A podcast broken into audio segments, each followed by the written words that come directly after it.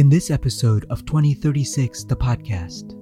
If the work that we have done generationally puts us in a place where students are more expressive about what they need to be successful, we have a responsibility to listen, especially because we may be using mental models that does not include the diversity of students that we have on our campus now.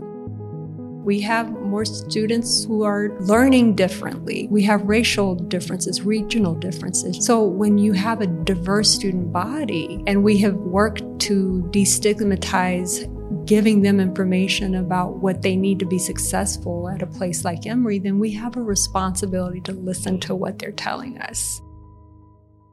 Hello and welcome to 2036, the podcast. My name is Munir Meghjani, and I will be your host for this afternoon. Today with us, we have Enku Gelaye, Senior Vice President and Dean of Campus Life. She came to Emory in August 2019 as a nationally recognized leader in student affairs from the University of Massachusetts Amherst, where she served as Vice Chancellor of Student Affairs and Campus Life.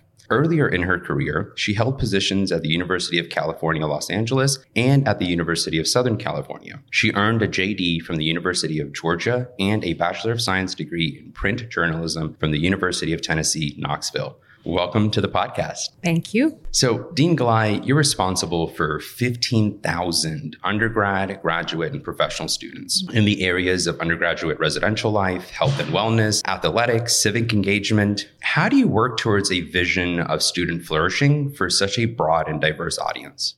So, our students are telling us constantly in mm-hmm. many, many, many ways what their hopes, dreams, and aspirations are. My job is really to translate it into a high level strategy for student flourishing. And that goes beyond just what we want to do as administrators, obviously, because the students come here not as blank slates. They have formed sense of identity. They have an idea of what they want to do in their undergraduate, graduate, professional programs. And part of what we have to do is couple our understanding of what makes a good university with what their hopes, aspirations are. Simple things like we know student engagement is important. We know joining organizations are important. Being part of community is important. But we have to hear students about what clubs and organizations are essential to them. We have to hear how they want to engage with these groups, what funding models they want to pursue. And so my job is really to bring that together at the highest level. The many departments in campus life, but also in consultation with the deans across campus about what that could look like.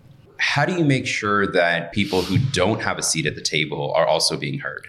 First of all, you make sure you are very thoughtful about who is at the table. Anytime you're making large decisions that have huge implications for students in general, I'm very careful about making sure we're as inclusive as possible. And that means, first of all, look at the composition of the room and look at the composition of your campus population and make sure folks are represented properly but also what time are we meeting as administrators? Mm. Eight to five? Well, maybe we need to have a meeting at 9 or 10 p.m. at night so students can participate. Maybe we need to be looking at social media feed because students are constantly giving us feedback there. To be inclusive, you have to consciously and intentionally go after those populations that I don't see on a day to day basis. You talked about making sure that everybody's at the table, right? Yeah. And and in the room. And spaces are so important yeah. in today's day, right? Yeah. Especially this post-COVID world where we're finally back together in person. During your tenure here, you've overseen the opening of the new Emory Student Center yep.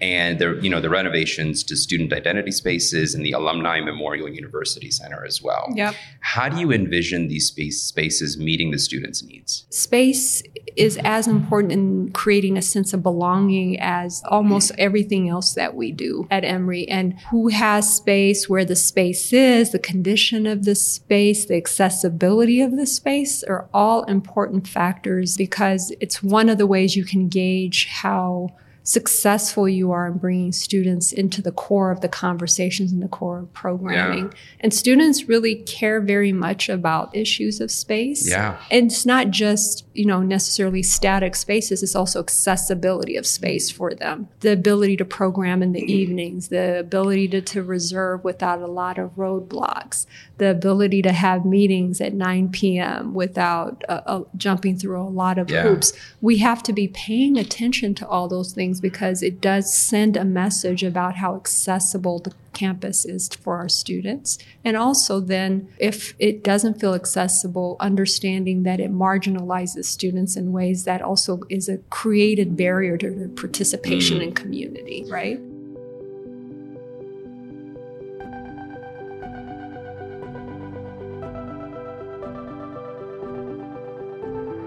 I think we talked about some of the unique, you know, gifts that Emory has, right? Yeah. What is some challenges that you think Emory has that you would like to work on in the next five or 10 years? I, I, don't necessarily see them as challenges, but we have huge opportunities. You know, we have a great community. We have incredible students. We have incredible facilities. Where are the opportunities? It's in redefining what community means at Emory and how do we make sure everyone in the community is feeling a sense of engagement and belonging. Yeah. And that's a really difficult nut to crack because our students are so varied in their sense of what they want to do when they come here. So, but we, we do have an opportunity opportunity to really define that in a meaningful way. The other is health and well being, especially the issue of mental health for our students is a generational imperative. Yeah.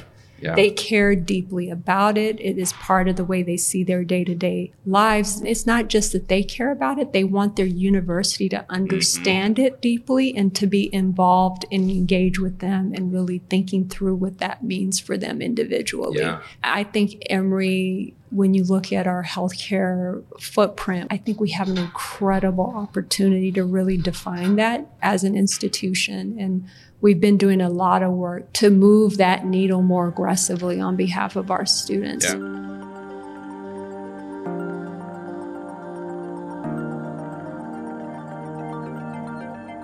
So there was a recent article that came out that actually talked about how, you know, especially in a post-COVID world, mm-hmm. that people need to even start looking into therapy or mental health for eight-year-olds and up, right? And it's because it's impacted us so much. Mm-hmm. On the other hand, you talk about the stigmatization that still exists. Yeah. There are a lot of people who would say these students don't have thick skin, they're not really there, you know, they're they're, you know, they're just being pansied around, right? You hear all of these things. What do you say to that? Is there a balance? Is there a, you know, a student body that we need that does have some thick skin but is also taking care of their mental health? Are we going too too much in one direction? It's a really interesting conversation. And obviously, people who are in my roles nationally, we argue about this all the time. And where I tend to land on this issue is that if the work that we have done generationally puts us in a place where students are more expressive mm. about what they need to be successful, we have a responsibility to listen, yeah. right? Especially because we may be using mental models that does not include the diversity of students that we have on our campus now. We have more students who are learning differently. We have racial differences, regional differences. So when you have a diverse student body and we have worked to destigmatize giving them information about what they need to be successful at a place like Emory, then we have a responsibility to listen mm. to what they're telling us. And I think it so much goes back to the building blocks, right? Yeah. And I think like my generation as a millennial, we thought we were the most progressive. We were fighting for LGBTQ rights. Yeah. And then this generation, they've taken it leaps, right? So it's not just steps sometimes. Yeah. There's exponential growth that happens as well. Absolutely. Right. And it, and it doubles down, you know, which is so great to see that Absolutely. work finally coming to fruition. Absolutely. It's the intersection of those mm-hmm. identities too, right? So you have a student with a disability who also identifies as LGBTQ, who may also be from New York. So there's yep, regional yep, yep. difference. They have a real sense of how those issues factor into if they belong, yeah, whether they yeah. belong, do is there space for yeah. them to belong at Emory? And I think that's important insight that we we have to listen to, especially as we bring some of the best and brightest in the country to Emory University.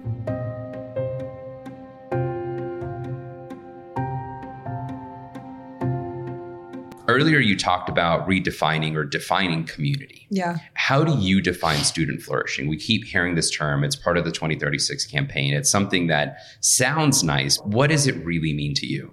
Couple of things that I'll say about that is one, the tail end of an environment that cares about student flourishing is that more of our students are consistently saying, Emory did the best it could really to meet me where I am and get me to that four year mark in a way that felt appropriate for me. Another way to look at this is really that we're letting students be all that they are while they're here. Mm. And we're creating mechanisms for them to really think about that, to engage that, build community around it, and find it as a, a powerful and salient point that really motivates them to continue yeah. learning and also when they're not here that it, it's substantive enough that it can carry them into that first job that second job third job. We understand that it doesn't end with the with the college degree. They don't know that yet right, right. but we're always going to be asking ourselves who am i? What am i doing? You know am i really engaged here? And it wouldn't it be great if our students can say consistently I can bring the tools that help me answer these questions at Emory into other parts of my life and, yeah. and really flourish in that way. Yeah. Recently, a lot of studies have shown that one of the best things for someone to have is grit right? Mm-hmm. That helps with resiliency, that helps with moving forward, that helps with facing failures. Mm-hmm. So, how do you build a more resilient, you know, student body that has grit, that mm-hmm. has the ability to handle changes, many unprecedented yeah. that will come their way? I think our students are coming with extraordinary resilience and grit. Look at what they've experienced yeah. just in the last 5 to 6 years. I think where they come to Emory wanting to engage more is around meaning making around what's happening in the world. And how do I make it better? Where we have to give them the tools that they, they really came here for is to really reflect on what's happening and make meaning of it as they move forward. Yeah. This population of students are saying to us, stop looking at us as a monolith, right? Mm-hmm. We are coming here with very very different hopes, dreams, and aspirations. Of course, in aggregate, we can yeah. talk about what that what that is, but that degree will mean something very specific and unique to every student every student here. yeah, yeah. and the more we realize that as emory university i think the more we can encourage students to show up as their whole you know who mm-hmm, are you? mm-hmm. what do you want from this experience? And here are the tools and resources that we can afford you yeah. in, in the next four years six years two years you know depending on what program you're in Here's to the students. Continue to flourishing. Yes. Thank you so much again for joining us, for everything that you do for Emory, and for all of your insight today as well. Thank you. Thank you for all that you do.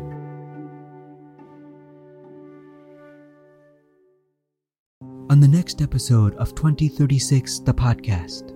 I think as we think about the kinds of things that contribute to, as a clinician called big T and little t traumas, mm. you know, when we hold marginalized identities and we live in a place where those identities are not accepted, where it's fundamentally on a minute by minute basis feels unsafe, that's traumatic. It gets into the groundwater of the, the lives that we lead part of my learning and my growth as a professional, as a human in this world, and certainly as an administrator is, you know, how do I leverage my identities and the access I have, the, the privileges that I have to help create space for those who may not automatically, because of our society, have that space and voice so that they can use them and help inform all of us.